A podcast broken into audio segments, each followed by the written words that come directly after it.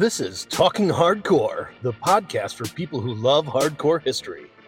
You study history because it allows us to understand the present and prepare for the future. I'm not trolling. And I love It's- it. I'm, I'm just pointing out where they're wrong. The Talking Hardcore podcast is presented by Ace Industrial Solutions. Are you in need of skilled trade professionals for your next project? Look no further. Specializing in commercial and industrial buildouts, floor coatings and coverings, high speed concrete polish, floor cleaning, shot blasting, painting, energy efficiency, and pallet racking. With a proven track record of excellence, they have become the industry leader. To find out more, please check the link in the description. All right, you're watching Talking Hardcore or listening to Talking Hardcore. I'm George, I'm Scott. and we're here with Matt. Matt, the author, the author and future trivia question maker. Yep. Uh, hopefully, uh, Matt Bella, who is one and one in the hardcore history trivia. No. if you haven't checked out those He's two episodes, and one. everybody, two and one. Excuse me. That's right. He's mopped the floor with Scott twice, and then lost to me in sudden, sudden, sudden death. Yep. Right. So anyway, we're here today a little bit different than what we normally do. Instead of talking about an old episode or a different thing, we actually have a new episode of Hardcore History to talk about. So we're all a little bit pumped up. Uh, we've been listening to this audiobook basically for the last couple of days, and we've all finished it, or Scott's almost done.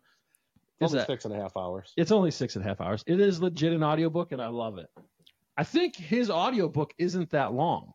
Isn't as long as the six and a half hour episode is like anyway, but so today we're gonna talk about that. Uh, it's Twilight of the Asher? Asher. Az- Is that how you say it? Azier. Asher? Azirs. Twilight of the Azirs Part Two. So if you haven't listened, you're probably gonna want to come back to this after you listen to that. Otherwise, there's gonna be a shit ton of spoilers. I'm gonna tell you now, we're gonna spoil some stuff. But since most of this stuff happened over a thousand years ago, I feel like it's okay for us to spoil it. You should already know some of the spoilers. Yeah, but maybe they do, maybe they don't. I my I didn't know a lot of this, especially the Russian stuff. So anyway, we're gonna jump into it.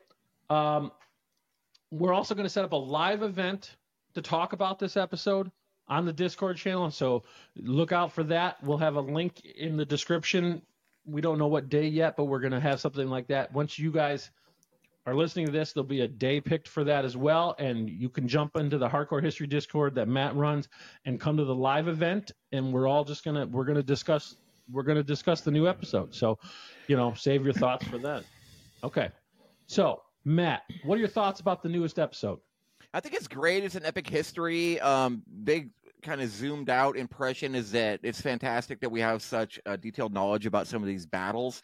Um, I think he connects it really well to Thor's Angels, which he did years and years ago. So picking up that story, and of course he did a supplementary uh, Blitz Mhm. uh, edition on Thor's Angels. So obviously an important topic to him and something that's been in his mind, and he continued the narrative really well not only from Thor's Angels and the Blitz from that, but also from Azier Part One, and Right. really brought brought us home. Um, he stretched it out the extra distance, six and a half hours, even apologizing on on on social media for giving us extra content, which is hilarious Makes and no adorable. sense to me. It- Right, that's right, silly. right. Yeah, and and um, I'm happy a that we got all this content out of him, and also you know that this chapter has been concluded, and I'm looking forward to what to what he brings I next. I bet he's walking around like a zombie right now, totally. Maybe. or or different. Maybe he's sitting on the beach somewhere, just Drinking Yeah. and yeah, just enjoying the life. But where's my turkey? Yeah, six six and six hours and twenty three minutes. I mean, that's a it's an audiobook and I loved it. It was great.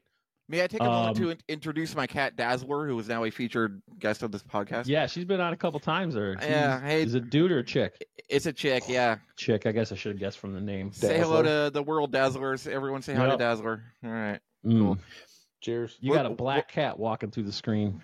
what you what you guys what do you guys think? Big picture. Yeah. Uh, so interestingly enough, um, I thought it was awesome. Uh, it touched on some points that I, I didn't really know about. Well, things I knew about and some things I didn't know about, like especially like Greek fire. Um, Yes. That's one thing I made a note about was Yeah. to bring up Greek fire. Holy shit, I never heard of that. you never heard of Greek Fire? Uh uh Uh, it's in a movie. So I, I'm Anyway, drop- keep going. No, what I'm you're gonna drop saying another first. movie. real Okay, quick. go ahead. It's in a movie called Timeline, Okay. where basically they fax themselves into the past.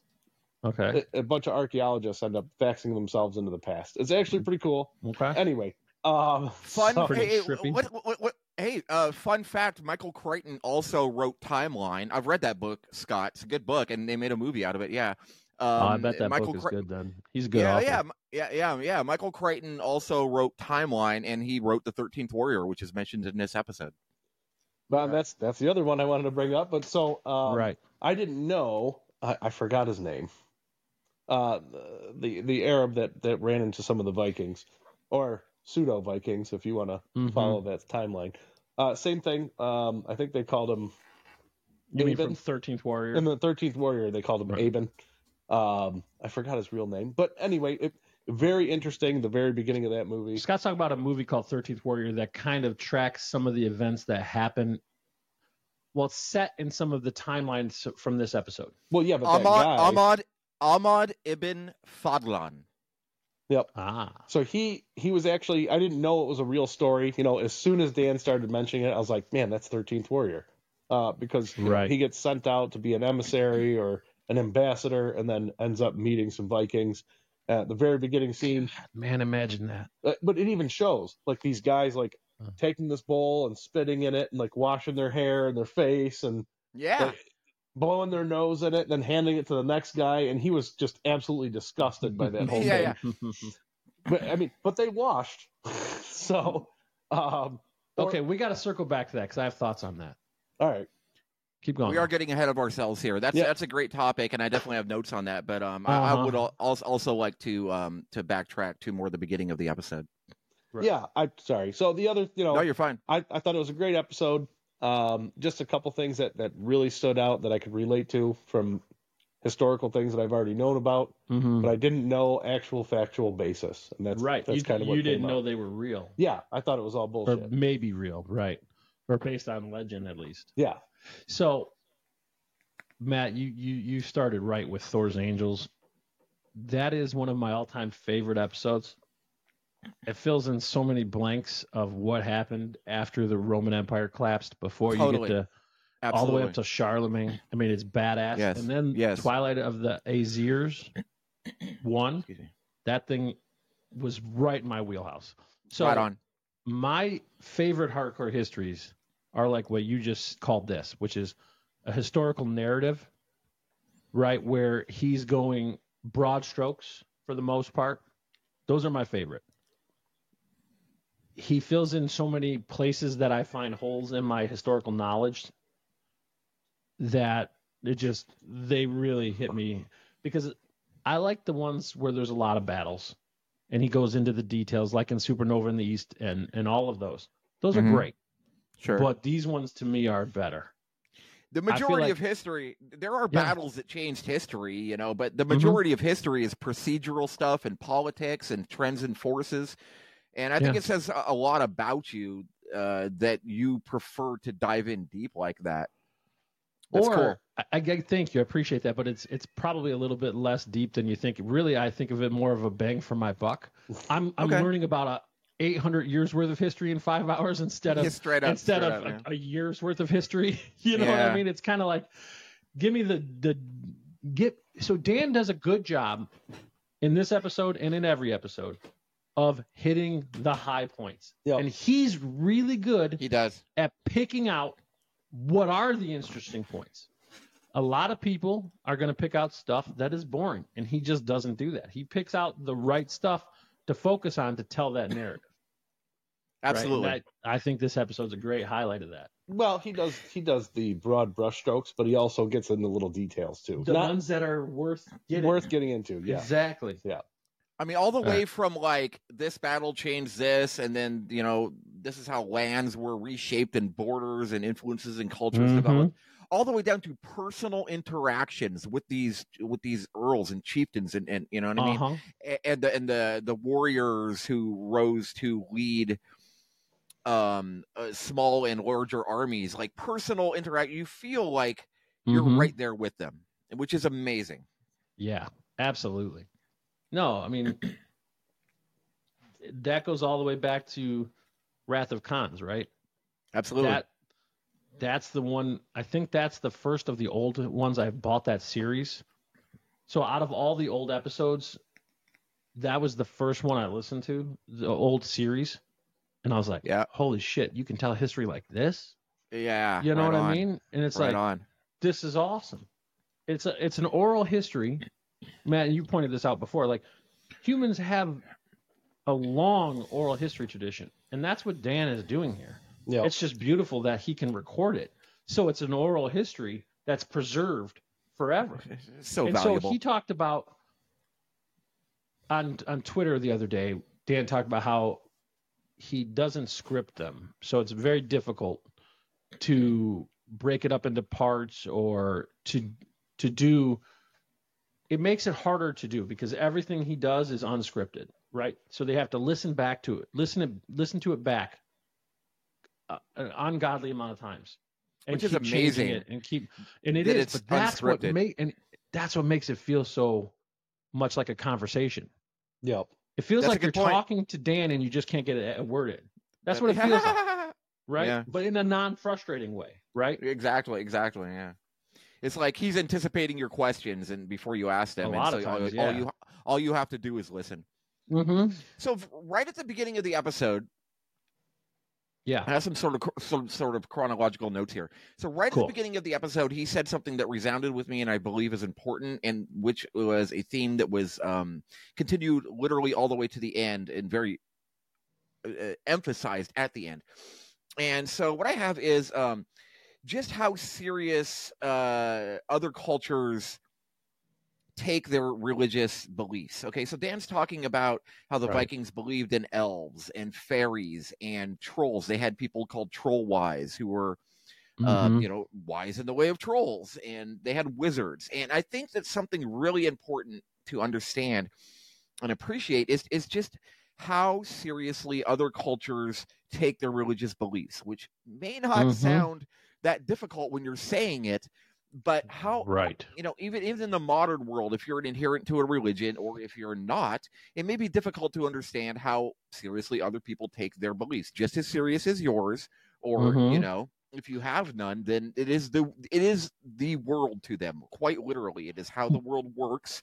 There are influences, there are other beings, there are higher powers. Right. And this is this is something that I will re- relate to modern events. Now, this may be a crazy association to make right off the bat, but bear with me.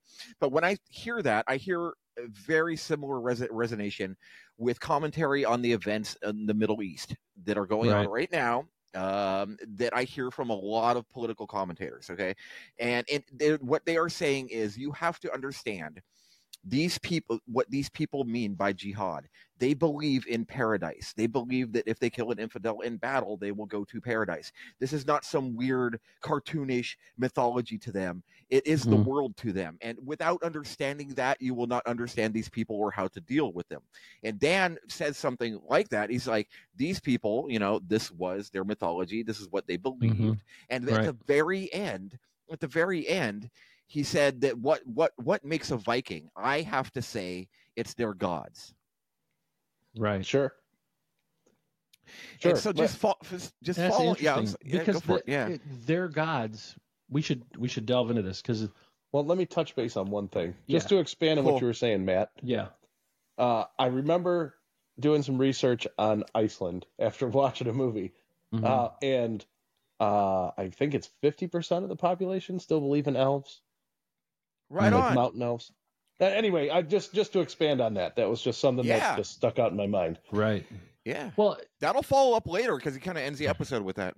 Right, but so let's talk about what you just said. Though, what makes a Viking is their gods, and that's because their gods shaped their culture so much, and to a certain extent, all all of our all religions shape their cultures like that, right? In history, but man, were the Vikings gods pretty interesting, right? Yeah, when your culture is you don't go to Valhalla unless you die in battle and you have to like it Yeah. totally is going to make sure that there's a high percentage of people that are going to be warriors. Well, that's the Straight other up. thing. Like, what, and he men- mentions this, in the, Dan mentions this in the beginning of the episode. Like they never strayed too far from their weapons, Mm-hmm. Because Yeah. dying without a weapon in your hand meant you couldn't go to Valhalla. That's Mhm. something. That's something that stuck out to me as well. And and so I think if you're looking at history, in some ways, some people would tell you that culture evolved because they were in such a harsh climate. They were Yeah, in such got- a hard place to live. Exactly. Exactly what I was geography thinking. wise, Yes. that that made them evolve to be Difficult- this yeah. harsh. Well, uh, yeah, and I was about this. Uh, that's absolutely in line with my thinking. So, I mean, what is? I'm not. I'm, I don't want to piss anybody off here, but what is religion really? But you know, a way to influence people's behavior towards a certain goal. And if you're living in the desert in tents and everyone's in a tribe, and excuse me, hygiene is a problem, you may have certain restrictions on your diet or Mhm. cultural practices like don't don't sleep with your neighbor's wife and these have to be passed down from a higher power because if just some dude in your tribe is saying them it's not going to have the same authority over generations as god the creator of the universe was play which Mhm. plays into the very prehistoric notions of higher powers coming from nature or Mhm. spirits or our ancestors that we have to understand these people hundreds and thousands of years ago are very much connected to okay Right. so if we look at religion sh- as being an uh, a conscious shaping of a culture towards a certain goal, then Viking culture shaping people towards a warrior culture must have a root in practicality. And you said it, George. Yeah. They had they basically they lived in a very extreme environment where farming was difficult and they had to go raiding. So how do you provide the Mhm. impetus for people to engage in that behavior and risk their lives or trepidatious seas, right. leaving their leaving their families? You know, it, it, it's The it's your one thing- religion.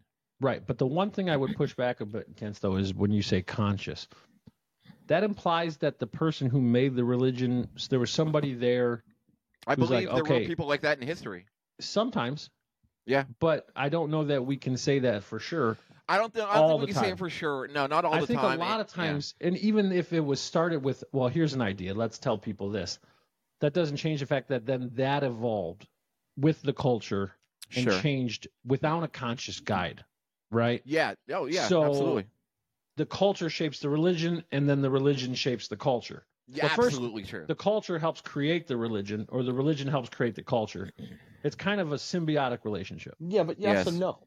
Yes and no, because if you look at societally, um, religions have like this almost the same base rules, and if you have almost so, Some so religions, well, wait a minute. So if you have, uh, let's not ancient religions. if you have a small community of like 25, 50, 100 people, and everybody starts sleeping with each other's wives, and there's bad feelings, or somebody stealing something from somebody else, and then that creates more animosity. yeah, but you're talking about modern religions. No, no.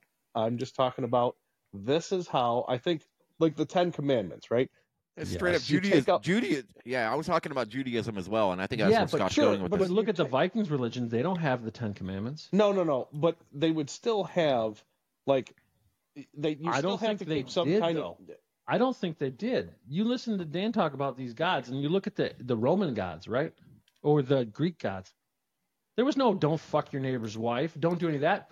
The gods were fucking everybody. yeah, Odin would come down and sleep This- with your wife is- or husband. So what That's you're okay. talking about? That's different. That's a god but what it. you're That's talking okay. about is literally the next That's a good point. evolution of religion, the monotheistic religions, where they were much more of a code of behavior. My what they started off before that was more like what Matt's talking about, where they were literally not not guidelines to behavior as much as ideas and stories that helped create the kind of people Yes. that could could live in that society. yes. My point is what I was trying to make. What it- the point I'm trying to make is, if you have, let's just say you have 25 people, somebody screws somebody's wife, somebody steals something from somebody else, it creates animosity, it creates bad feelings, and then Mhm. people kill each other. But Yep. hold on, and then yeah, let's the, hear Scott. The, the elders that survive would say, hey. Uh, if they survived, or people that survived would say, "Okay, we have to have a baseline of rules so that we don't have this the same thing happen again. We're we're basically cutting down our numbers in half." That's where I think some of this stuff comes from. Maybe not with the Vikings. I don't know about Viking husbandry and how that worked with, you know, people screwing each other's wives or whatever, but I, I have a feeling that you really didn't steal from your neighbor either. No, they said most of the time they went raiding. Yeah, they but you went raiding and they were your buddy. very p- polite when they were in their in their home cities, right? Right. But we don't know that that's because of the religion. No, Right. no, I'm not saying it's because of religion. I think it's a framework for every society where Well, that you have to maintain. Yeah, it's a framework for society where you have to maintain at least an equilibrium where everybody's not trying to kill each other. order. So in, in well, the that's what example, of, is. in, in the I example of That's what of not- civilization is. Sorry. Exactly, and, and and religion does hold together civilization. And you mentioned this: um, Christianity equals instant bureaucracy, George. So I think that's a good point to Mhm. maybe follow up on. But I think the connective tissue that Scott is touching on is that if you're trying to drive a a, a, a, a, a group of people who, on their own, would succumb to their more baser natures and destroy themselves, then religion can drive you towards survival. And if that means not sleeping with your neighbor's wife because you know the guy in the tent next to you is going to fight with you, or don't don't mix your meat with your milk because it's going to spoil, that that's one form of survival. But if that also means going out and raiding for resources because you live Mhm. in an extreme climate, that also means your survival. Right. But what I'm talking about though is hunter gatherer tribes throughout history. I mean, what we've what we know by studying them now and stuff is they people tend to get along with their own tribe. And it it doesn't need a rigid hierarchy. There usually isn't a hierarchy. As long as you have somebody not being an asshole. What I mean, people people but that's because there's other back there's other ways that they deal with that, which is ostracism. sure, if you get ostracized and, and you live in the in the wild in a hunter gatherer tribe, you're you dead. probably starve. Yeah, it's very probably, very important. not always, but probably. So that's the cultural carrot and stick. There is ostracization. So most of the time, there's a big incentive for you to not be an asshole without there being Correct. any formal rules. And that's really what it is. The formal rules are when society got too big where you couldn't ostracize people. You couldn't control their behavior with social norms, with with pressure from from their peers because they couldn't possibly know everybody. Uh, So then you get to the point where you have to you have to make laws to to handle sociopaths and and and, and psychopaths. And that's really what what civilization is for, is to protect against the sociopaths and the psychopaths. I'm just saying. I think that that it also applies to smaller groups too. Right, but it works in a different function. I'm. That's the only point I was trying to make. I was Mhm. just trying to relate that point, Mhm. especially So to gonna- religion. I'm, I'm gonna I'm gonna relate this to two podcasts and sort of a concept here. So like, um, Andy Stumpf, the former naval Navy SEAL who does a podcast called Cleared Hot, um, recently uh, interviewed Sebastian Junger, who made a documentary about um, a forward operating base in Afghanistan called Restrepo, documentary of the same name, and he did it on um, on uh, Veterans Day uh, in tribute Oh, that's to right. that. You told us about that. I gotta check that out. Right on. And so uh, he uh, he interviewed Sebastian Junger because uh, Junger has a, uh, a background as an anthropologist, and um, what they're talking about there is um, sort of the well, part of the conversation was the follow up after war, and and how the military will give you this incredible bonding experience, but then when you get out. It's more difficult to process, and then and Junger directly relates it to, excuse me, to tribal behavior where everyone went through the same trauma together and then they Right. processed that trauma together okay Right. and that is a big experience is is that you are doing everything together and so that kind of weeds out or it prevents psychopaths from occurring because you don't feel ostracized. Now um, the martyr made podcast is done by daryl cooper, cooper uh, navy veteran and um, uh, jocko willink jocko willink former navy seal uh, uh, i'm sorry um, on the Martyr Made podcast recently, he actually had a conversation with um, Daniele Bolelli, who is uh, does Right. History on Fire. Right, he's a friend of Right. Dan Carlin's. Okay, so they did a converse, they did a podcast episode on the Martyr Made, and um, it's a bonus uh, subscriber feed, I believe. And so they just basically recorded one of their phone calls because these guys talk about cool stuff all the time, and they're like, "Why don't we record this?" And the episode is actually called "What We Should Record This." Okay, so they're Mhm. talking about tribal behavior way back in the day, and it's sitting around the fire telling stories. And in the background is just complete darkness, and out there is lions roaring and reptiles sneaking around and death. Okay? Right. So like that is the bonding experience. That is the prohibition against being ostracized from your tribe because if Being you're an asshole. ostracized from your tribe, or exactly, you're going to be on your own, and nobody survives alone in that kind of an environment. Well, most people don't. Right. Yeah. But then maybe one guy does, and he goes kidnaps a woman and makes a whole city. You know what I mean? Like yeah. That, that maybe that maybe Yeah. that was uh, the the guy who founded Rome. You know what I mean? Who knows? without mi- minus the kidnapping, I, that probably would have been me. I would have been like, "You guys are mean to me. I'm going to start my own city with everything And cool." then died. Got eaten. Yeah, yeah. Eaten. Yeah. Well, at least you could rest assured that at least they're not getting a lot of meals out of you, whatever's eating you, right? So just just following up It's from not the religion a lot thing. of calories. Yeah, I'm, I'm a slender guy. So this following up from the religions thing, the next uh, thing that stuck out to me was that Dan said that Scandinavian religions were proprietary to those people and not able to be shared by other cultures, literally biologically connected Right. to to the Scandinavian people. So, Which is you know, that- interesting. and I it don't is know interest- of it is other interesting. cultures. Like the Romans, I don't think so. They had a pantheon of gods. The Greeks Sure. did, but I don't think they believed like that, right? I don't think they were like, no, you can't worship Jupiter. It's like, no, go ahead. yeah, sure. You know, tithe. it wasn't like Christians where they were literally trying to spread the religion. and in the context of Dan's theme of Christian integration into Scandinavian culture and religion, That Mhm. is a very interesting point because, okay, you're not going to be accepted into a Viking clan and become one of us, and maybe we will very much disdain the opposite happening where, oh, you're a follower of Odin, prove it.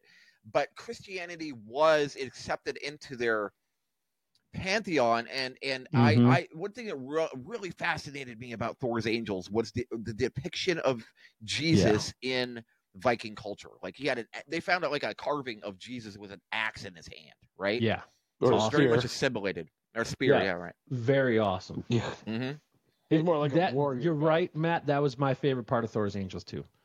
Like how much Christianity changed when they were impacted by the French and the Germans, and then the Vikings. Like it completely changed that religion, and it's very interesting to me. Also, changed the people. Yeah, It pacified them a bit. I think you could argue. Is there But- something malleable about Christianity that allows it to be so assimilated? Because not, you know, other maybe uh, religions are more hardcore and extreme. I would say that Christianity may have been more Hmm. extremely peaceful in that context, but yet it was radicalized to suit the ideologies of the Vikings and other cultures. So, is there something unique about Christianity that has allowed it to adapt and so become so widespread? I don't know. I mean, seems like if anything, you would look at Judaism and see how it's kind of adapted to become Christianity and Islam a little bit too, right? So when I look at ancient religions, I see the individual po- uh, polytheism uh, Mhm. as being individual representations of emotions, biological functions, or intentions. Okay, you have the goddess of fertility, you have the goddess of the harvest, the goddess, Right. the goddess of sunrise, right? And then monotheism, Lightning. Right? Mo- Yeah, exactly. And then monotheism sort of incorporated all of these under a one umbrella, and the narrative of Christianity will be, oh, that's part of us, you know, because you know Yahweh is everything, and Mhm. so everything is contained within that. And so it kind of can find a narrative to suit any purpose. And I, you know, I'm not sure Right. how the how the Christian Orthodox religion reacted to the depiction of Jesus by the Vikings at that time, but I bet they Right. weren't disappointed to have so many more followers, no matter what they were doing with it. It was a deal with the devil. Not with the devil, Right. I mean, it That's was a it was a good- that's a good way- compromise. That is a good way of putting it. That is a good way of putting it. Yeah. I mean, it was definitely a compromise. Like, okay, wait a minute. Yes, okay, you get baptized.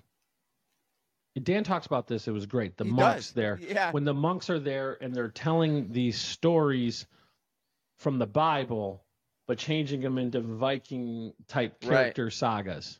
Totally. Right. Totally, man. Yeah. Fascinating, right? Yeah. Well, you you have to do to. that. You had make to a relate, relig- relate to Of your course, audience, Yep. right? That's how Yep. you're going to sell them on it, right? Right. Right. and You then know. you'd have mass baptisms. Right. and then most of those people would still go back to believe it. Well, they he never talks changed about their he talks about that like when the Ro- Mhm. after Rollo um and we're jumping ahead I got some more stuff before this but sure. um when like uh, after Rollo when like some of the uh Vikings were you know forced to like go through the Christian rituals they did not take them seriously right, Right. like yeah yeah yeah yeah and, and then Right. they definitely did revert to and uh, I think even Rollo or was it another guy who um kind of hedged his bets and he's like okay I'm going to donate a bunch of money to the Christian church but I'm going to sacrifice 100 Christians to my pagan gods just in case Was it the Russian dude. Yeah, yeah.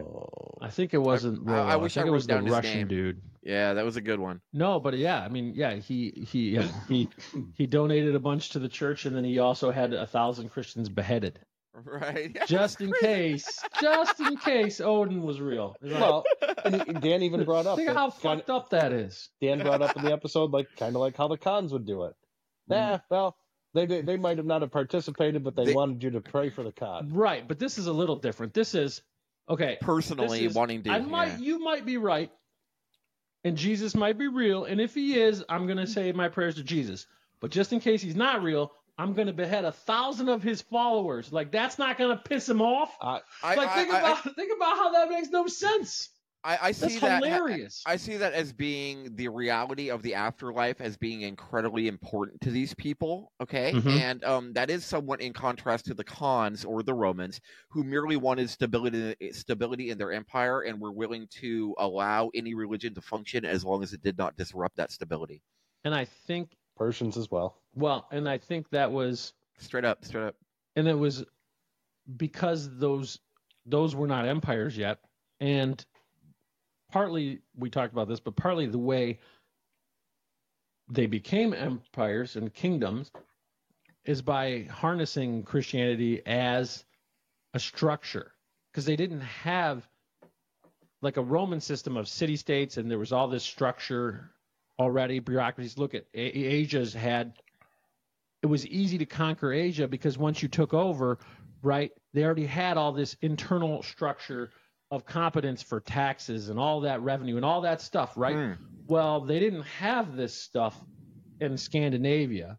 They didn't have Yes. that stuff in Germany, right? So Christianity would be the way that you could just Dan Dan says this and that was the best quote. He's like instant bureaucracy just add Yeah. Jesus. You already mentioned that, Yeah. Matt. That's what it was. Because okay, so we add Jesus, we get churches here, they collect the tithes, they send that up to the Pope, well, or they send it up to the bishops, the bishops give it to the king. Yeah. Right? And the king takes his cut and sends the rest to the Pope. But it's instantly all the structures that we have developed, but just done through one one religious organization. Yep. That's a good point. That's probably a very large part of the, the success of Christianity in that time when borders and kingdoms were being reshaped. And um, also, due to the time period, like you said, George, after the fall of the Roman Empire that was kind of holding everything together, the Catholic Church really held things together um, Yep. as far as being being literate and writing letters, um, and and uh, just the structure of government generally. Um, Mm-hmm. the, the black the black plague uh, took a huge toll on that, and the quality of the the church, church. Yeah. began began to degrade after that. But um, Mhm. the structure of civilization as held by the church for so long is an important point. Yeah. Yeah, I mean that that gave society structure. And without the structure there is no society, right? So it's very up. interesting. But okay, let's get to the fun part of this episode. Okay. The crazy Vikings and the Rus all that stuff, right? When they're w- w- Ol- Saint Olga, Olga. yeah, what was it? Old no, what was the one you, you said your mother-in-law was telling you about? Yeah, Saint Olga. Saint Olga, right? Like those stories Dan tells are amazing. Yeah. Which little background? So my mother-in-law and wife uh, were to asking me Sneaky if I, Russians. they asked me. Yeah, they're Russian. So they asked me Sneaky if I knew who Saint Olga was, and I I don't even remember. It might have been before or after we watched the Thirteenth Warrior. My mother-in-law started talking about Saint Olga and how her husband was slain, and then she just basically went on a rampage and just killed a bunch of people that were killed off the opposition, basically. Mhm. Um, and they were like, "Oh yeah, she she got guys drunk and then had her men slaughter them, or Set You the building on fire. set the building on fire with them and them, buried them alive. Like they, they just she they told me all kinds of they, they told me those stories and as I'm listening to the episode, I'm like, oh, So cool. yeah, so cool. that. yeah. So cool, man. So that what tells you is that that's still taught Absolutely. in Russia, yes. literally 1,200 years later. That's amazing. what's- That's amazing. And it survived communism because nobody was allowed to believe in religion. Right, but that was before she was, before she was, and that's probably why it survived because they're like, look at what badass shit we did before we became Christians. Exactly. Nobody fucked with us then. Well, see, the Right. Rus, but Yeah. Dan even says that the, the Rus weren't Russians. The Rus were Swedes. Right. But then you know the Well, it was, it was a combination of the Swedish overlords taking over Yeah. the Slavic people and then ruling them. So you're kind of, you kind of think of it kind of like Alexander the Great uh, or Ptolemy, maybe, you know, ruling Egypt. yeah but long enough that they really did become Russian, yeah.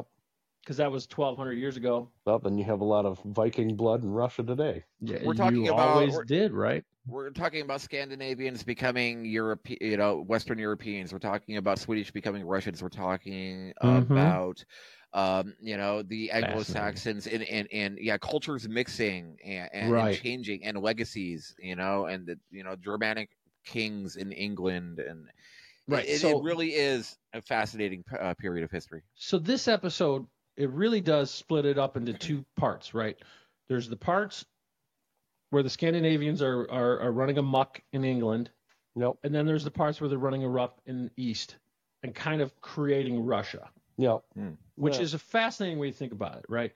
So, like, two large ass world powers were com- 100% shaped in large part by the interactions with the Vikings in the early or the late 900s to the early thousands.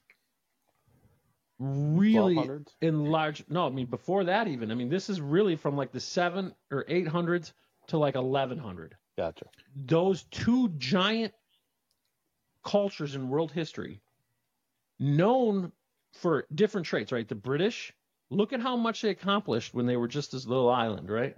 Mm. How much of that is because they had that Scandinavian just badassery. And then the Russians, hard to conquer. Right. On their own Not- territory, yeah. Right, on their own territory, hard to conquer. And you wonder, they share some blood there. Yep. It's interesting.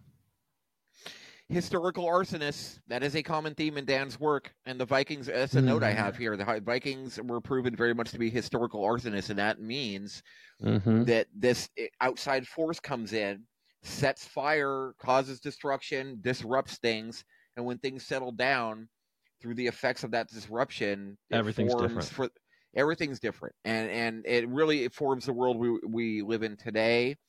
Um, but so- you know, Mhm. sometimes for the better, sometimes it, when when you're living through it, it's probably through for the worse.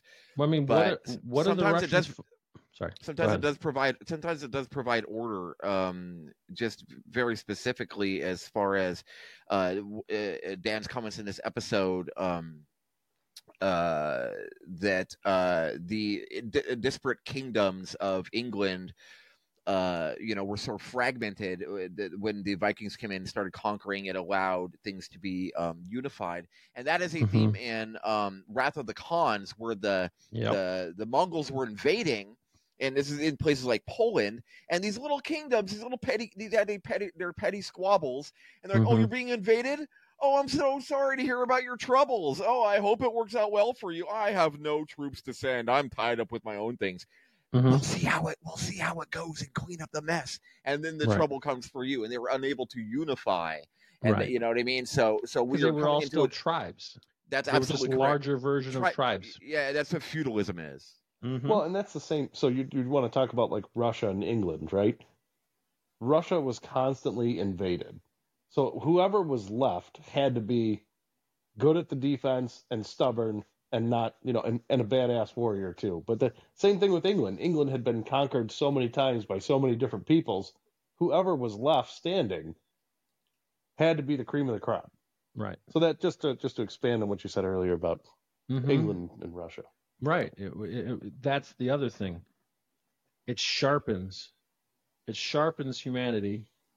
The people who came out on top in those regions had some damn good genes because Yeah. they survived some crazy times, Yep.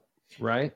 But then you, you Whereas get the, the, same people thing. who You were on top in France hadn't survived crazy times for a while Yeah. that's a good by point. that yeah. point, right? right? So and it you, you- happens. You, you diluted you diluted the the sharpness. And, that's and exactly. That's exactly. That's a very very important point of this. Um, same thing happened in Rome, right? that and in the Mongol Empire where they Oh, had yeah. to send they had to send people back to the steppe to learn how to be hard again. And Right. Dan very much in Twilight of the Aesir Part Two, he says this. He says, um, that, that- okay, okay, the Vikings their main advantage was sweeping in from the sea, right? Mhm, Shock rage, shock and awe. We're gonna take your stuff. You know, you've never seen anything like this. We're mhm. gonna take all your stuff and we're gonna leave, and you can't get us because we live far away across the ocean. Nobody knows where.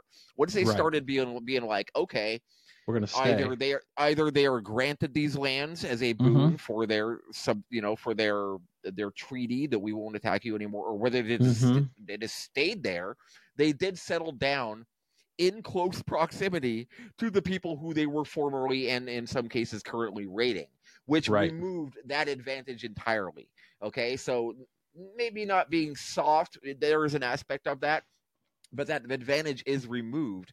Where now oh, you want to go raid your neighbors, they can come right back at you, and it the changes the reason dyna- they the were still completely. successful Yeah, is because they were still closer to that savagery yeah. and less cooked. Well, and yeah, one that- thing, that's a cooked. Absolutely, yeah. I, like love that, term. Yeah, yeah, me too. Dan, yeah. okay, if you don't know what I'm talking about, in in the Wrath of the Khans, Dan talks about this Chinese term. and He talks about it in this episode too. Yep. The Chinese would talk about the tribe steppe people that live closest to them. The goal was them when they were introduced to new steppe peoples, it was to cook them as fast as possible. And that Yeah. means get them civilized, get them less savage, because they were way less dangerous. And, they and you cooked? see that Were they cooked or uncooked? what I mean, what is Europe his, European history except that, right? European history is just the cooking of all of these different tribes. Until now, they're all pretty damn cooked. The Pax Romana was the cooking of you Mhm. know all its provinces. It, that was enforced civilization. Yeah, Yep. But it- where the, where the Chinese were unable to conquer the Mongols, so they had to do it. You know, applying them with with this Or and they that or the they other thing. still would cook them as And- they and the- were being led by them, even right, right? right. Those yeah, dynasties, Absolutely. Yep, yep. And, and they're that- still that's exact- continuing. and that's what, exactly what happened in Western Europe. It's like you know they cooked them by placating them with titles and lands and money. Right. Yeah. Yeah. well, the one thing uh, since we brought up the uh, the traversing the traversing the ocean and going raiding and everything, I couldn't believe the boats. Oh Like man, he his, said- uh, a very specific note I had. Uh, Yeah, go. Uh, please do go into this. But God, his description of seafaring, epic. So, like, not even like the traditional longboat where you have 50 Mhm. guys in it or whatever. You know, I'm, I'm talking. excuse me. Yeah, okay. that Uh, is so great. I'm talking about like the transport ships where he said they held like 30 tons. Yeah. And in, in my mind, when I'm thinking, I, I believe he said 30 tons, but I'm something. Like, yeah, it, it was something like that. so when I'm thinking about 30 tons in a boat going from Iceland Made of and, wood. and, and made of wood in terrible waters in the terrible Arctic, uh, I mean, Mhm. Atlantic waters. I no, mean, they I- were literally the the those. Yeah, go ahead. I just couldn't imagine. I, could, I, I couldn't even imagine one that they would be able to build a boat that size. What two that it'd be able to hold that much weight, and three that they're taking this thing across the Atlantic into Europe. Insane, insane. The trepidation, the rogue Mhm. waves, as Zen describes them. I mean, he spends a Oh. lot of t- he spends a lot of time on just rogue waves. I mean, that was that was gripping. That was so so fantastic. It was, and I had never even heard that term before. Wow. Had you heard that term before? Yeah, absolutely. It's a, a Had you rogue heard wave. rogue waves before? I, I- had never heard that term before. I have, but it was from once again movie reference, Right. The Perfect Storm. oh yeah, I mean with, I uh, don't with remember them George saying Clooney. that. Yeah, But yeah, they like it- show this huge, like fifty foot tall wave, and you just see like the crest of it, and it was coming down at the boat. Uh, Anyway, it, so those are a real thing now. We know that, but it's like what causes them? but a lot of people don't survive. Yeah, but That's- what causes them? That's what I want to know. you'd Probably have to, multiple different things. you'd have to look at fluid dynamics. Right. And That's what's what it happening. Not uh, not only Is it just some asshole whale? no. Like a thousand miles before some whale does something and it, it, just it is slowly fluid, builds. it, is- it is it is fluid dynamics, Scott, and it's the, the trends and forces of the oceans. But Dan even uses that term fluid dynamics in Mhm. this episode when he describes the effect it had on the boats, and he said, you know, fluid Who's going to dynamics carry the dicta- boats? Dic- fluid, fluid dynamics dictates that you know. Uh, uh, an object in the water will do what the object is doing, or do what the, what yeah, the that water was water what is was really interesting too. Yeah, yeah, Yeah, it's like it's like He gives the he boat's gives going to act modern like the same water that it displaces. he gives modern descriptions of rogue waves, and it's just Oh, know, I know kind of it was great. stuff. That Yeah, part was yeah. awesome. It's crazy. Speaking It's of other things, speaking of other things you never heard of, the incredible secret of Greek fire. Oh yeah, yeah. Fucking Okay. awesome. Okay, I'll, I'll take you know when we get to the point with the movies, I like to I'll, I'd like to jump into those. But the Greek fire, hundred percent. Let's go. Let's go, Matt. Yeah, Yeah, I never right on. heard of that Okay. before either. okay. So Greek fire was something that I was aware of, and it was a secret weapon. Show and it, yeah, for for for hundreds of years, and we still have not been able to recreate it nowadays. We think we might know what it is. There's kind What, of what uh, do they think it was? Um. So in the episode, they talk about pitch mis- mixed with sulfur, which didn't sound like it would do the job as well. And the way it was delivered in that form was different than what we're seeing. Uh, and that was written a couple hundred years uh, later. So Greek fire was like napalm, distinct napalm. Okay, Mm-hmm. right, the, sticky. their version of it. Right. Yep, sticky, sticky fire. It was a Greek. It was an absolutely secret weapon. It was okay. So what? Think I about really that was- with wood boats. yeah, absolutely. And so uh, what uh, Dan dives into this, and I love this. He's like, this was like the nuclear launch codes being passed down from the president to his success, his a successor. It was that important. There is an actual um speech that like the ruler of the Byzantine Empire was supposed to give and did give upon occasion to their successor, their son, you know, or their daughter How to make Man, this shit. it, it, no, not how to just how to make it. That was a closely kept secret. But if anyone asks you, if another state ruler asked you for this secret, here's what you tell to them. And it was epic. It was like this was given to us by the gods, and one of our generals disclosed this secret, and he was struck down by fire. And it is so terrible that we cannot disclose it at the peril of our own civilization. It was literally like passing down the nuclear launch. So remember that this. important. Remember this when people tell you that you governments can't keep secrets. yeah, they, we they still don't know how they made this shit. Yeah, yeah, yeah. That's And- and fascinating. It, it's used in battle the way he describes it, where they had like Uh huh. so there must have been some kind of a pump because they brought out a bunch of old derelict ships and then had this spew the fire once they were surrounded. So how did that actually occur? Were there men on those ships working hand operated pumps? But they Right. had the dispe- the dispensers shaped like like a, like a lion or a dragon, and they were coated in gold, and out of their mouth Holy come, shit, that's awesome. fire. It was just imagine. Imagine if you're a man. Viking and then you Yeah, come up to a like, ship What is going on? and it's got a dragon on the prow and it's shooting Yeah. fucking fire. That doesn't go out Given when your- it touches the water. Right. Yeah, no, and you dive into the water and it clings to your body and you Holy shit, that burn- had to be crazy. to death, burn to Right. death in the ocean. Right. Yeah, you're that's used insane. to spears, you're used to arrows, but Yeah. you're not used to a flamethrower. It it had to be yeah. It had to be, you know, and I'm sure I'm, I'm sure there's a bunch of speculation, but it, if it's going to float, it's got to be like an oil-based substance first of all. No, it might. It- There's other things. That be. Resin, oil, it's got to be some kind of tarry substance. I mean, or you can load Right. it in trebuchets, and then I don't. I know there's there's instances where they put Greek fire and trebuchets. I think. Right. He Right. talks he talks about that in this episode, and then he does say the closest they come to a recipe um, that Dan describes is by a female ruler of the Byzantine Empire, writing some couple hundred years after the events described in the episode, but um, says that it was a form of tree pitch mixed with sulfur, and then the way it was deployed was that they would put it in hollow tubes like um like reeds like so you'd put it um in at the ba- at the base at the back of the tube light the tip of the tube on fire and then blow it into someone's faces which is not how we see it being deployed in these naval battles or a lot of other Right. ways in which Greek, Greek fire is mentioned as being deployed in ancient history. Yeah, maybe that but was that just is- like a one-on-one weapon. I think that was kind of like a very different, smaller version of it. Imagine and you're charging imagine some this- freaking soldiers, totally, and they they just Totally. light Fire in they your light a pipe, yeah. and all of a Yeah, sudden your or- face is covered in lava. yeah. Or being the dude on the delivering end of that, where you're, Mhm. you're what if you you're accidentally repping- inhale? dude? Don't cough. Don't fuck up. Yeah, crazy. Yeah, that Ancient might have killed warfare you. is so crazy. Yeah. Oh, what have. yeah, that's crazy. So- I love so that the- when he's the next- talking about the Greek fire. That was fascinating. Yeah. The absolute. That was a major feature of this episode for me. Man, so then there was the basically the first king of Russia. I don't think I got that far. What was his like the Matt Started the with an R. badass's name? Yeah, started with an R, wasn't it? Then I did get that. I can't remember it. I'm sorry. Ah, shit. Well, We anyway, that part was fun. Um, it was. It wasn't it Olga's son. Yes, it was. It was. Um, So just type in Saint Olga's son. it's funny. I said the first czar of Russia was Ivan the Terrible, but that's not. Yeah, because that's when they started calling it czars. He he does talk about that. In the and it was yeah. united. Oh, anyway, what I was gonna say is, we're talking about in this episode. You're talking about there the battles around Kiev and and all of that, right? And it's interesting because Russia's still fighting for that territory right now,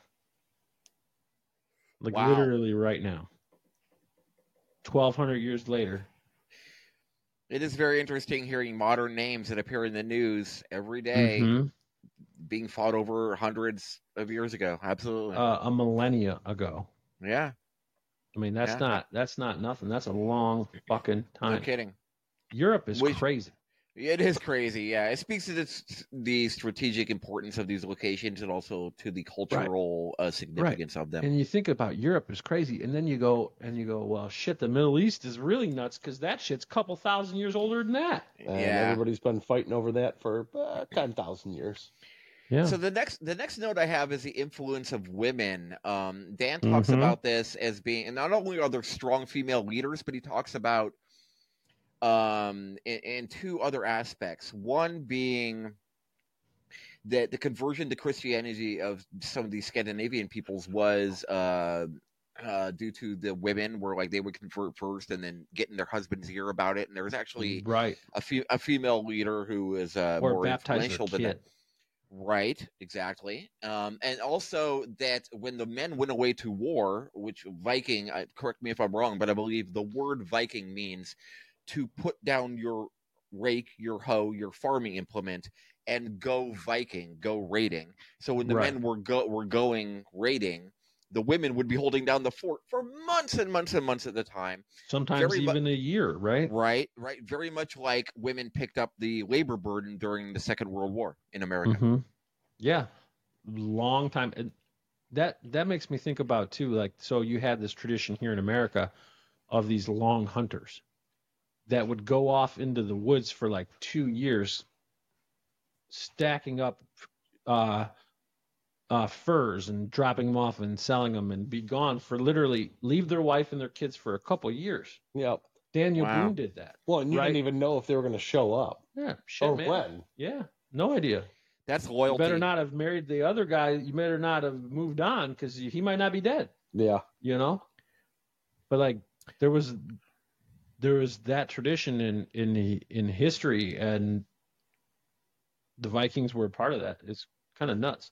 One was Matt. That is it is interesting to think about too because it Dan's right. You look at the the growth of Christianity. It almost always goes through the women first and they either get a king to take a so they'll get married like that was back to france you know the what he talked about it in uh, thor's angels um charlemagne's great ancestor or whatever what the hell was that guy's um the most badass one at like in the 400s in france that was first converted to to christianity Oh, you're Con- killed all his relatives and all that stuff. Yeah. Oh, uh, Cl- no, uh, Cl- Cl- Cl- Clovis.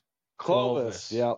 Yeah. Clovis. Clovis Yeah. is great. I almost said Yeah. Pippin, but But I mean, I that was the that same guy. way with Clovis, right? He he Yeah. married a Christian woman, and then Yep. Yep. you know, finally she talked him, basically talked him into it. well, he said if this battle goes my Right. way, I'll you know. Right. it- Pretty that ballsy, might have been an pretty out. ballsy move. Oh, Maybe, I- or it could have been I- like a. I'm going to say this because I know we're going to win, and this will give me an excuse to shut the woman. I, I think you're talking about Constantine there. or Clovis Well, no. the guy. That was Clovis did it too. Oh, okay, I okay. All right, all right, all right. All right. Yeah, because that's what Dan pointed out. He pointed out Clovis and Constantine in this episode. It's a traditional, like that happens all the time. Like, uh, God, if you want me to believe in your God, he Yeah. better give me victory in this battle, and if he does, then I'll convert. because that was that was very much down to the individual level of how Mm-hmm. How disputes were decided amongst these tribes is like two warriors would fight and then if whoever won well obviously the gods were in their favor so Trial that translates that, that translates into Mhm. divine favor if in a battle Yeah. absolutely Yeah, for sure. But so you think about that, the influence of women, because they were usually first, and then even if the husband didn't convert, they baptize the kid, and who, the husband's off rating, Yep, especially in the Vikings, right? Husband's off rating. Who's teaching the kid the religion? straight up your wife. The wife that's Christian. So that's why it takes a generation or two, and then it spreads, and then it spreads more in the next generation. And so the Christians were playing the long game, yep right? They're like, "Yep, we'll Well, get there in the end." yeah Yeah. i mean uh, We'll knowledge of that out. knowledge of that structure of their society uh, would have been, you know, an important point in a conscious a conscious adaptation by the influencers at that time. Mhm. But if we're seeing Christianity as a civilizing force, which it is, uh, had, which it was, um, then we can see women very much in the background of history being a huge influence on the civilization of of of those societies. huge. A- And it, yeah, that, like I talk about all the time, right? I think we've talked about on this podcast before. Is like they make all the people, and then they have a a large impact on raising the next generation of people, right? Especially in a culture like the Vikings, where the husbands are gone for months at a time or years. Mm. or years, right? Who's raising the kids? Even the sons, who's raising them until they're old enough to go to war? The mom is, right? Yep. they're giving them that culture, right? So if the mom is Christian, that kid's probably going to be Christian. And so they're not going to, even if they will talk to about Odin to their dad, they'll be more likely to to switch when the time comes or something like that too, right? again And it's then- down to it's down to survival like the Mm-hmm. uh the cultural impetus of the men was to go out and raid for resources and the cultural impetus of the women was to preserve the next generation Mhm. literally physically you know Yep, absolutely. That's that's born into our species through evolution. Yep. Well, there's your hunter gatherer for you. and there were warrior women though like Æthelflæd uh, I believe her name was Awesome. who, who who Dan spends a significant amount of time on right like there was no so in that movie uh, so uh, popular media keeps coming up in relation to this episode and I think it's great because there have been some good adaptations um Mhm. 13th warrior being one um I mean even the perfect storm with the rogue waves but as far as women warriors I mean there's the show Vikings and it kind of combines a lot of the history you know, Okay. Rollo is Rollo is in there. Um, it does show him converting to Christianity when he, you know, uh, gets to Paris. Um, it shows the Vikings raiding into Constantinople and becoming hired mercenaries as bodyguards. It shows um, the influence and and, and uh, conversion to um, Islam by some of the Vikings.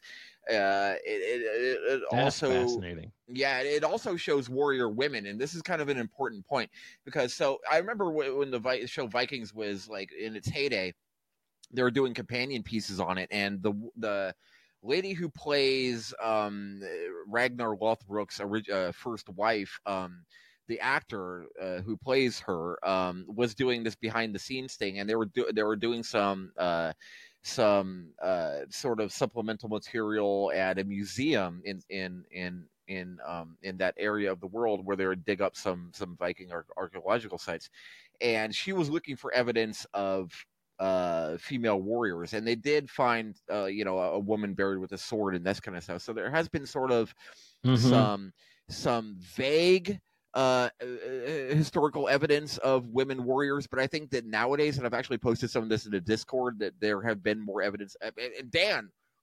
solidifies it. He's like "Æthelflæd. check her out. She was an amazing warrior, and she and at this time when Viking when warrior culture was very much based around men, he makes a point to paint the scene for you that you had men walking up to this woman, laying down their swords and swearing fealty to her. Right, but which Yep. one was Æthelflæd? Was that the one in Britain? I don't remember. I believe she was the one that was uh, her brother was a king as well, or she was in England. And he talks about that like in reality, she probably wasn't wearing armor and going into battle, but she was the strategist or she was the tactician. I think maybe. you're right about that. Yeah, there might have been If anything, two she such- was the moral will and backbone of the people. kind of like a she Joan gave of them Arc. the spine. We need to take a break real quick.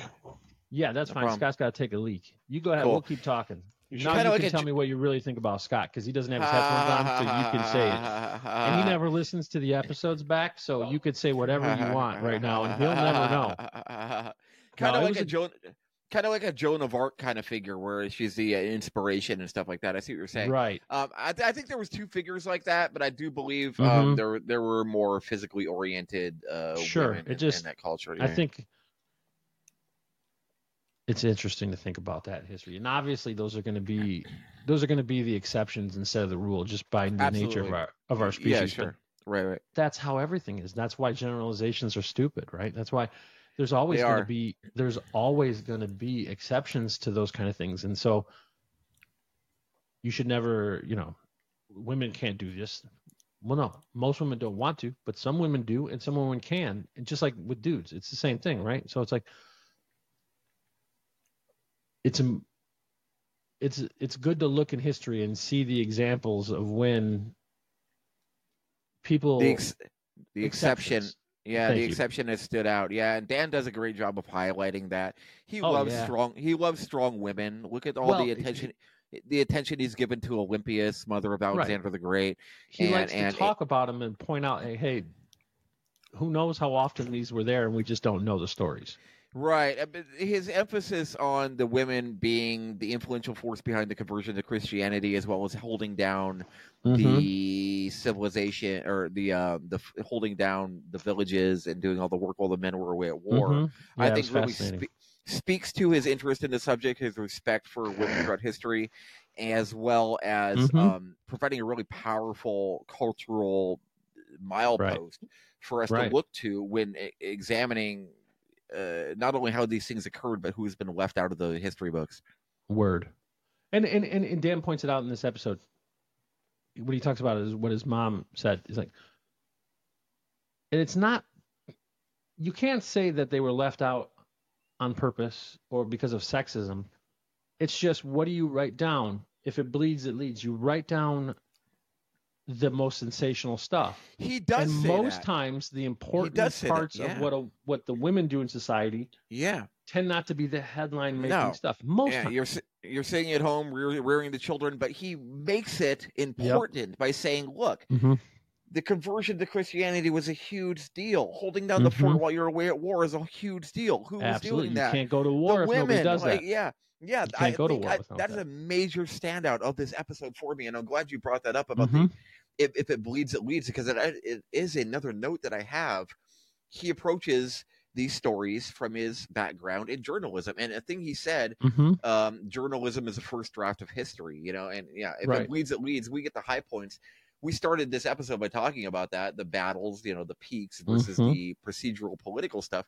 There's also the procedural cultural stuff that is happening in the background that will that we that is not That recorded. slowly change these people. but should be emphasized exactly and and and can be alluded to and and understood. Right. um sort of like jazz where you're missing the background notes. Well this must have happened or else this other stuff couldn't have, have happened. The vikings couldn't abandon their entire civilization go to win a war and come back and have the crops planted the babies reared uh, Right. uh, you know the, the the the animals tended to um these Exactly. people were there they were doing the work hmm They were. That's the reason they could go raiding and come home with fur coats and gold rings for their old ladies. Yep. straight up So uh, Rollo, it- Rollo, Rollo is a major character in here, and um, one thing that stood out to me was that Rollo, after you know he kind of gotten cooked, he had a Mhm. dream of fusing the disparate societies together right. for war, for war, and the entire kind of vibe of the Vikings at that point sounded kind of sounded like the Sea Peoples to me, who Yeah. were yeah. Did, did you catch that too? Yeah. You wonder because we don't really know who the Sea Peoples were. Well, What if they more, were Vikings? There, there's been yeah, they basically were. Um, there's But I been mean, more like, work. Actual Vikings. What if they Uh, came around, Scandinavian. I, got I think on a it- long boat, if you read made it that all the way book, down there? If you read that book, um, I think 1177 BC, the you know the the Bronze Age collapse uh, book, Right. um, that I recommended to you. I'll post it in the Discord. Yeah. Um, that professor actually does a supplemental lecture on that book. It's on YouTube. oh, and cool. he's he, yeah he starts like calling out the names of the sea people to his class he's like does that still sound familiar the Sh- shekesh the the mekesh you know like all these people he's like these were modern you know this is how Mhm. these names were translated and these are probably these people and he kind of does break down and Oh, identify cool. a lot more a lot more of the who the sea people might have been They've kind of and were- filled that blank in. yeah, yes, and and it was very much more localized to that region. than you Sure. might- you know, and and so Bummer, whereas because the it would have been fun to think about it being a bunch of it would have been fun to think about it, but the dynamic is still the same. You're coming from over the sea, you're raiding, nobody knows who you are, you take what you want and you leave. And the Vikings Right. had that advantage going for them. That that and, and Rollo's dream of, of bringing together all these disparate societies very much Mhm, struck struck a chord with me as far as the sea people did. Absolutely. But of course, but of course, once they started settling down and accept, accepting bribes and land and converting to Christianity, they lost that advantage. It became cooked. Eventually. Yes. It took a while, though. It, did took take a while. Yeah, they were still Here's- raiding their neighbors. Well, so here's a great thing. It just well, here's a thought that just occurred to me. So the steppe people, they were able to affect, be historical arsonists, conquer their neighbors that were much wealthier and all this because they had the horse.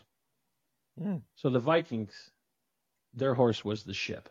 Yeah. Abs- Right. Absolutely. absolutely. and so they took it- so they were a smaller people from a, a, a, a harsher climate that was harder to survive so they were more savage that had a technical an advantage a technological advantage that allowed them to harness their savagery to impact the rest of the world at a much greater amount than they normally would have been able to. And it's the same thing as the steppe people. It's true, and the river system that they used as a, uh-huh. a highway, highways to you know, hey, commerce is built around the rivers, so they just cruised yep. their ships up those rivers, hit them, and then retreated. And how the hell do you find your way home? stars. That's The navigational charts, yeah, uh, or navigational knowledge was absolutely Mhm. impressive. I think, I think sometimes, I think Dan makes a point of saying this. It's that very specifically, um, at least some places were found accidentally. oh Yeah. yeah, oh yeah, yeah. Like when just talk about everywhere how boats were blown by the the Arctic Sure. winds, and you're Yeah. kind of you know Mhm. there's only Mhm. sails, so wherever wherever Well- it takes you is where you're going. another thing Dan talks about in this episode that was great is these are the first people that we know of that really started to get away from the coast Yeah, That's a- because that's such a thank you, thank huge you. thing. Thank you, thank you. That's something I hadn't written down, Mhm. but had struck. I'm glad you brought that up. Um, Right. So, so uh, why for so long were these continents disconnected? Right. Right. It's because it was so much safer to just do commerce along the Mhm. coast. You know what I mean? Yeah. Even he, he even says even the Phoenicians, the Phoenicians, the the greatest seafaring people of the ancient world, they basically plied the coast. They just you know did their thing. Well, yeah, Julius the Ce- Mediterranean's tiny compared to like a real Right. ocean, right? Right, So you yeah. could Yeah. you could go all the way around the coast and make it somewhere to Africa would I- without doing that much. and, and that goes Right. all all, uh, all the way to Columbus, where he had to convince these Mhm. people, that, you know, send an expedition across the ocean. It's Like, why would I risk a ship, building a ship, funding a ship, insuring a ship, the cargo, Yep. the crew? That's expensive, you know, and especially if Mhm. fleet of them or even three, like Columbus was provided with. Like, Right. look at it from a cost benefit analysis. Like, why would I risk all this on this insane venture? And Columbus was wrong about all his navigation from the get go, and the people who Sure. were funding him knew that. You know, what I I'm doing just fine around the coast here. You know what I mean? That's but the Right. the Vikings didn't have that because they'd already raided their neighbors a ton, a ton of times. Yeah, so they And finally they- had to they- start they going had to go further looking and further, further right. for more loot. Yeah, but Right. Dan does throw a caveat in there about the Polynesians, about how they've now the, the the waters were warmer, it's more moderate temperature. Go ahead. Sorry. Yeah, and then and then well, but the Polynesians made it all the way to Chile. But what they talk about Wow. with the Polynesians, though, the funny, the, the interesting thing is, is when they were spreading out from island to island, a lot of that is thought to have occurred before the end of the last ice age. Sure. The Good sea point. levels were way lower, and so those islands were way less far apart than we think of now. Hmm, right? Very good so point. there is some people that will tell you that they they think that they maybe were not actually getting that far out of sight of the other islands. Gotcha. I mean, like a lot of that sea the island hopping was happening because you could see the one off in the distance, or go out a little bit and see it. Gotcha. Because think about how much more land there is if you drop sea levels 200 feet. Wow. And you the put a mile of ice in the Pacific, Yes. not much. a lot. That's what I'm talking about. Put a mile of ice above us right now in Michigan, a mile of ice. Yeah. all that fresh water, all that water is locked up on top of the surface. You're gaining a whole land bridge in the Pacific, dude. Yeah. That was what 500 miles wide.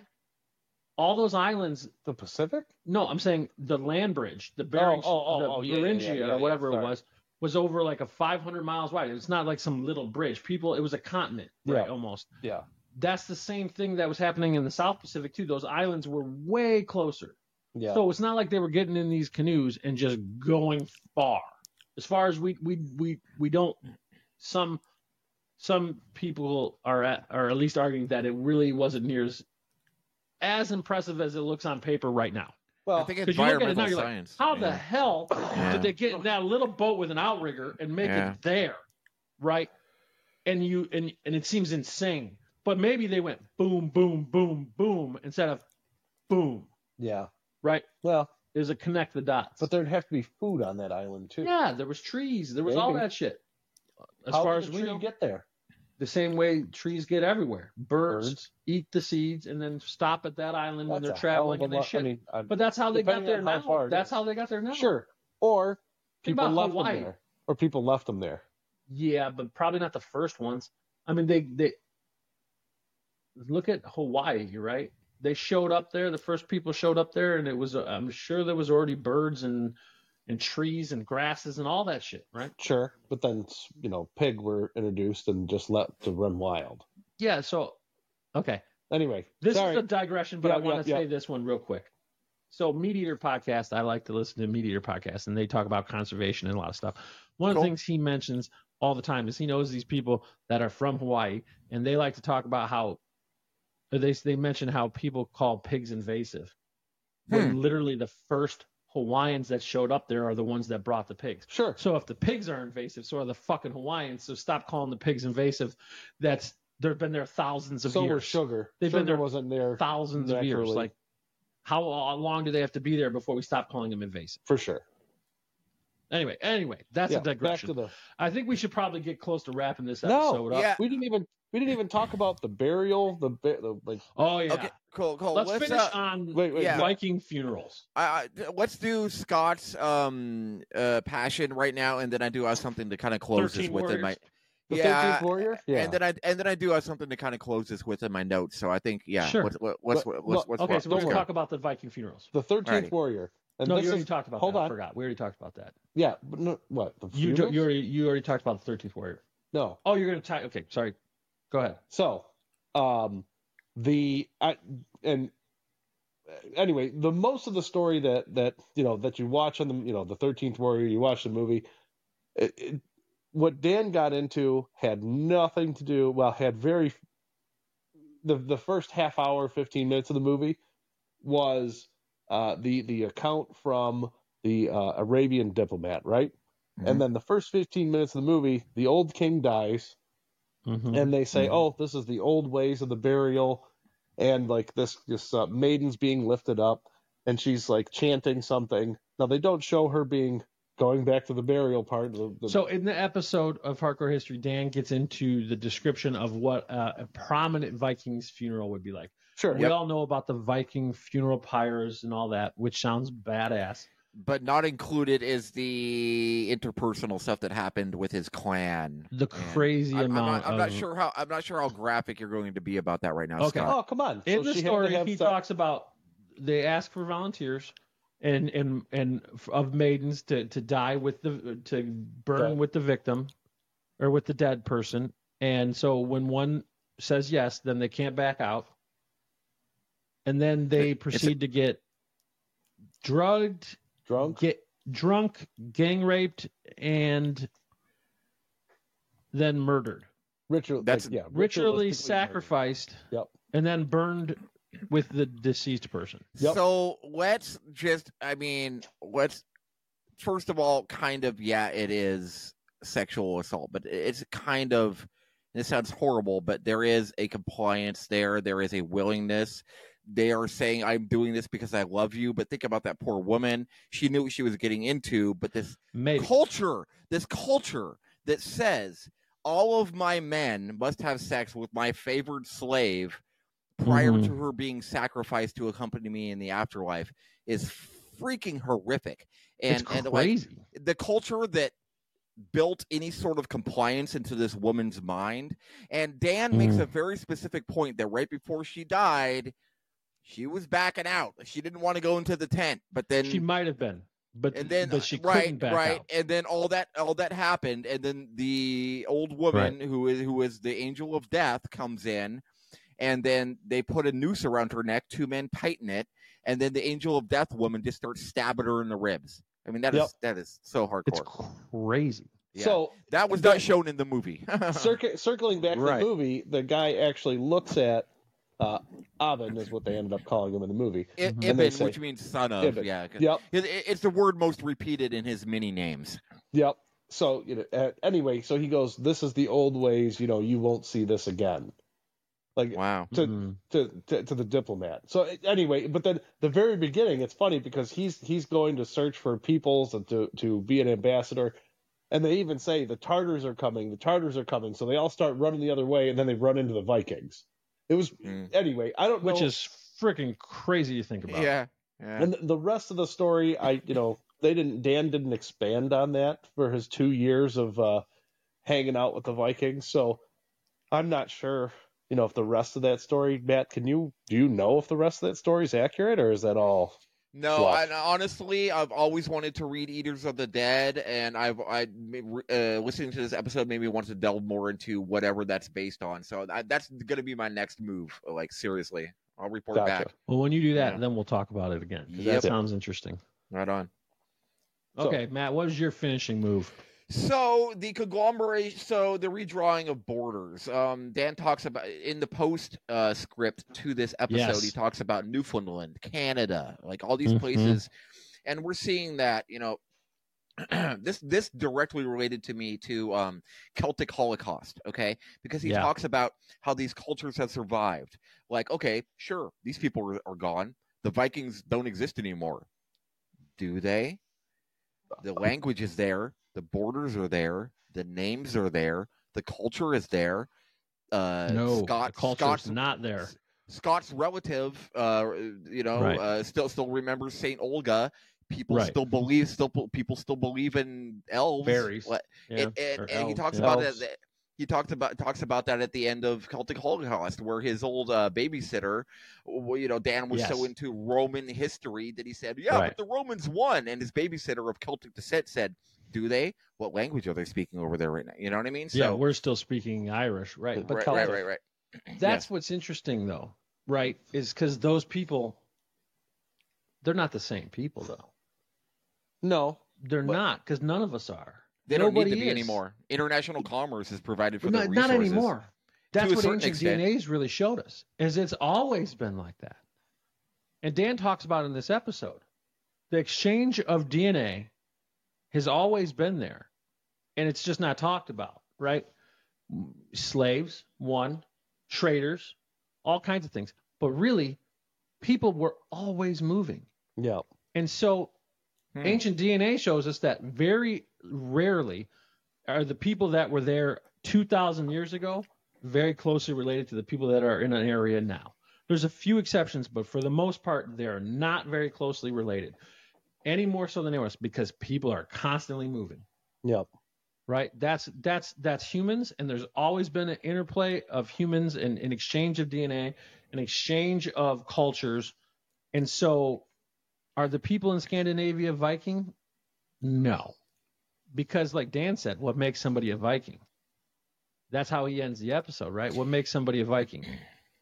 To him, it's He the does. religion, Yeah. And there's not a lot of people practicing that religion anymore. There, there are, there are. Um, not a lot though. N- Yeah, maybe not. And and he says that in Celtic Holocaust too. He's like, well, Celtic, you know, I'm going to make a T-shirt. Uh, being Celtic is a state of mind, and, and Right. so the definition of what identifies as that is, you know, somewhat fluid. But I, I would say that uh, getting back to the beginning of our conversation, that's kind of what made them Viking in the first place. Is their religion, right? That's what I'm saying. Yeah, that's what I was trying to say. If Dan's right about that, then there's not. Then the people in Sweden and Scandinavia, then they're not. They're not Vikings. Well, so And well, if you look at what, sorry, real quick, I'll finish, and then you can finish us. But you look at what these Vikings were like, and then you look at what Scandinavians are like. You're like, those are not Vikings. Thank God they're not. I don't know. You we go to- should be happy they're not. no, you go to Iceland and you get like Hafthor. That is not dude the is- same thing. Are they? They're not. They're cooked. Sure, They're cooked. he's cooked. That's what you want. Those are not Vikings. Vikings are not cooked. But By definition, a Viking is an uncooked savage. Sure. So if you have cooked people, they're not Vikings anymore, which is great because we don't want a world just like we don't want pirates. We can people like to talk about buccaneers and pirates and celebrate that shit like it's fun, right? Pirates suck, right? You don't want a world where there's a lot of pirates, just like you don't want a world where there's Vikings. That's not good for any of us. So let's not call them Vikings then. Let's call them, you know, something under the term of Scandinavians. And the culture, uh, what Dan's episodes on this subject have shown us is that there was much more to these people than the barbarism, that it was a, a matter that's of true. that. Yeah. And that that culture is very much still alive. You're right. That's a good point. There is there is still the the civilized aspects of that culture did not leave. And they were they slowly cooked away the savagery. Just like all of us. Literally all of our cultures. Yeah, that's that's it. All the cultures. Well, We are and cook- we've talked about. Yeah, go ahead. Go ahead. No, no, I, we are cooked versions of our former selves, and we need to realize that. That's something you know. And Dan it's Carlin's good. work. Yeah, it is good. But Matt, I have an I have a point that I'd like to bring up. Please do How much would it take for us To- to revert. become uncooked? Okay, so here's the point. Okay, why did those things disappear from their culture? Because they were no longer necessary. Correct. Right. Right. Remove the provisos, the things that are providing us those resources that make slavery and raiding no longer necessary. It's just down to survival, and everyone will absolutely engage in activities that ensure Yes. survive the safety of their children, the food on your plate at the end of the day. Civilization But- is a thin veneer. Yes. But Religion holds it together to a certain point, but religion Yes, can be used also to true. radicalize people towards warfare. It can be. But what I would say is what happens when somebody that is a civilized culture has to fight savages historically, right? That thin veneer of civilization it makes soft men, Sure.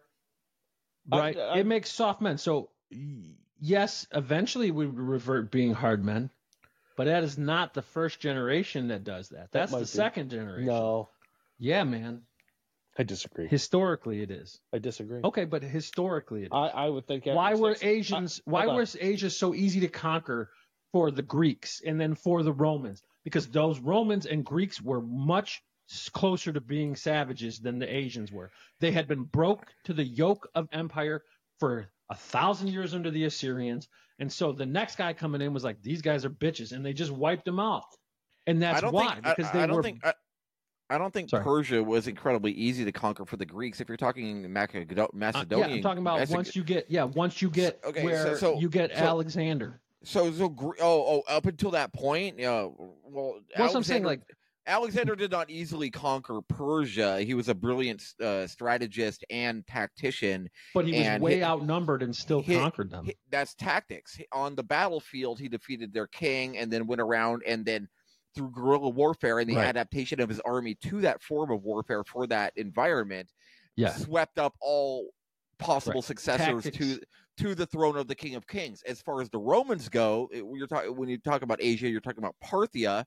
Um, Crassus got his butt kicked. Not a great general, still had the legions behind him. Bad Right, strategy. Parthia wasn't And- and- the Asia Mark I'm Ant- talking about. That was Mark, the steppe Mark, people. Mark, Mark Antony got his butt kicked. Okay, so how Right. far did the, the Romans and the Greeks make it into into? Well, they, no, but they took over large swaths of Asia, uh, swaths of Asia, the parts that were already conquered. Right, Okay. that's what they conquered It- it- because they were broke to the yoke of pre-cooked. empire. Right, That's a good point. All right. right. So there's no denying that the farther we're removed from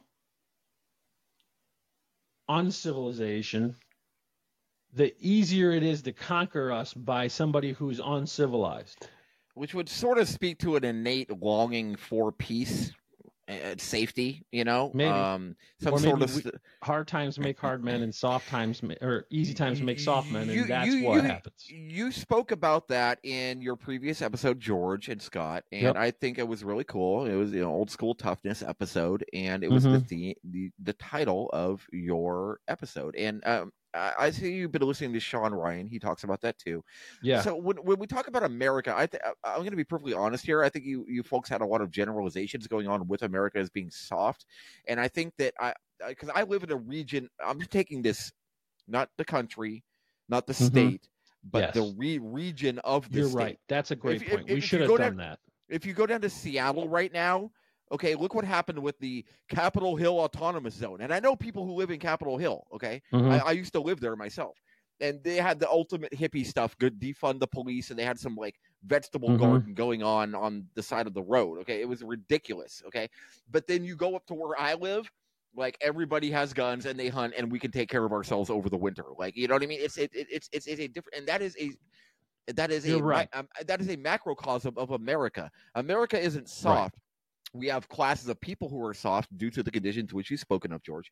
But Right. also, but also, Andy Stone talks about we have an elite class of people who are volunteering to be Right. in our military, and they're very hard people, and they're No. holding the fort. Hundred percent right Well- there. That's a great point, Matt. Thank you for pointing that out. I America's too huge to break it down like that. Well, the the other thing, since you bring up the military, I have a number of friends that are veterans, uh, and the interesting part is, or what I've heard many of them say, is they all talk about Valhalla. Uh, they talk. They. I, I swear to God, when it comes to like Viking, uh, like Mm. religious beliefs, I have Yeah. heard it more often than not. Right. I've heard that so too. it's like I've the heard that it's too. like the Yeah. warrior code is what It they're is- living kind of by. is, yeah. Yeah. I mean, it makes sense, right? If you're gonna that kind of a, a warrior lifestyle, that religion, those ideas are much more suited, much more suited to that culture. Sure. Correct. And it, I mean, why wouldn't you? I mean, it makes sense. And that's going to speak to a very ancient part of, of people, of humans, especially certain humans, right? Well, not just Because we're there's a lot of variation in individuals in our species. and then it's the camaraderie in battle. So Right. everybody's going through, like you guys said earlier, you know, everybody's going through the same trauma. So you Mhm. have all the Yep. same brotherhood. And then, yeah, some of your friends die, and that's, you know, right, I'll see you in the halls of Valhalla. I've heard veterans say that before. right. Um, so anyway, I just wanted to kind of tie that into like modern, modern um, militaristic uh, Mhm. behavior or or culture. And Matt, we'll have to have you back on to talk about that because I think that's an interesting point that I had not thought of. And I can see some pushback, but this isn't the right episode for that. Let's uh It's let's come on and, and, and talk about that sometime because that that'll be a fun conversation. Anytime, man. Cool. All right, everybody, thanks for watching. Again, check the link in the description. We're going to do a live event to discuss the new new episode. Once we're going to give the rest of you normal people time to listen to the whole episode. We're assuming you didn't plow through it like we did. So take your time. Yeah, that's why we're talking hardcore, guys. So um, we'll we'll give you some more time and we'll do that event in a couple of weeks and uh, look for that. And again, thanks Matt for joining us. We really Thanks appreciate having it. me. You Appreciate it, guys. really make it a lot easier to do this podcast. Oh, for we sure. would have to do way more work. no. We well, we wouldn't do the work, but the podcast wouldn't be as good. Yeah, I mean, Matt, you are you are a absolute wonderful contributor. Wealth of knowledge. Yep. Thank you uh, very much. Wealth of knowledge. Yeah, we This is a really lot of fun. appreciate it, buddy. All right, Yeah, don't, me don't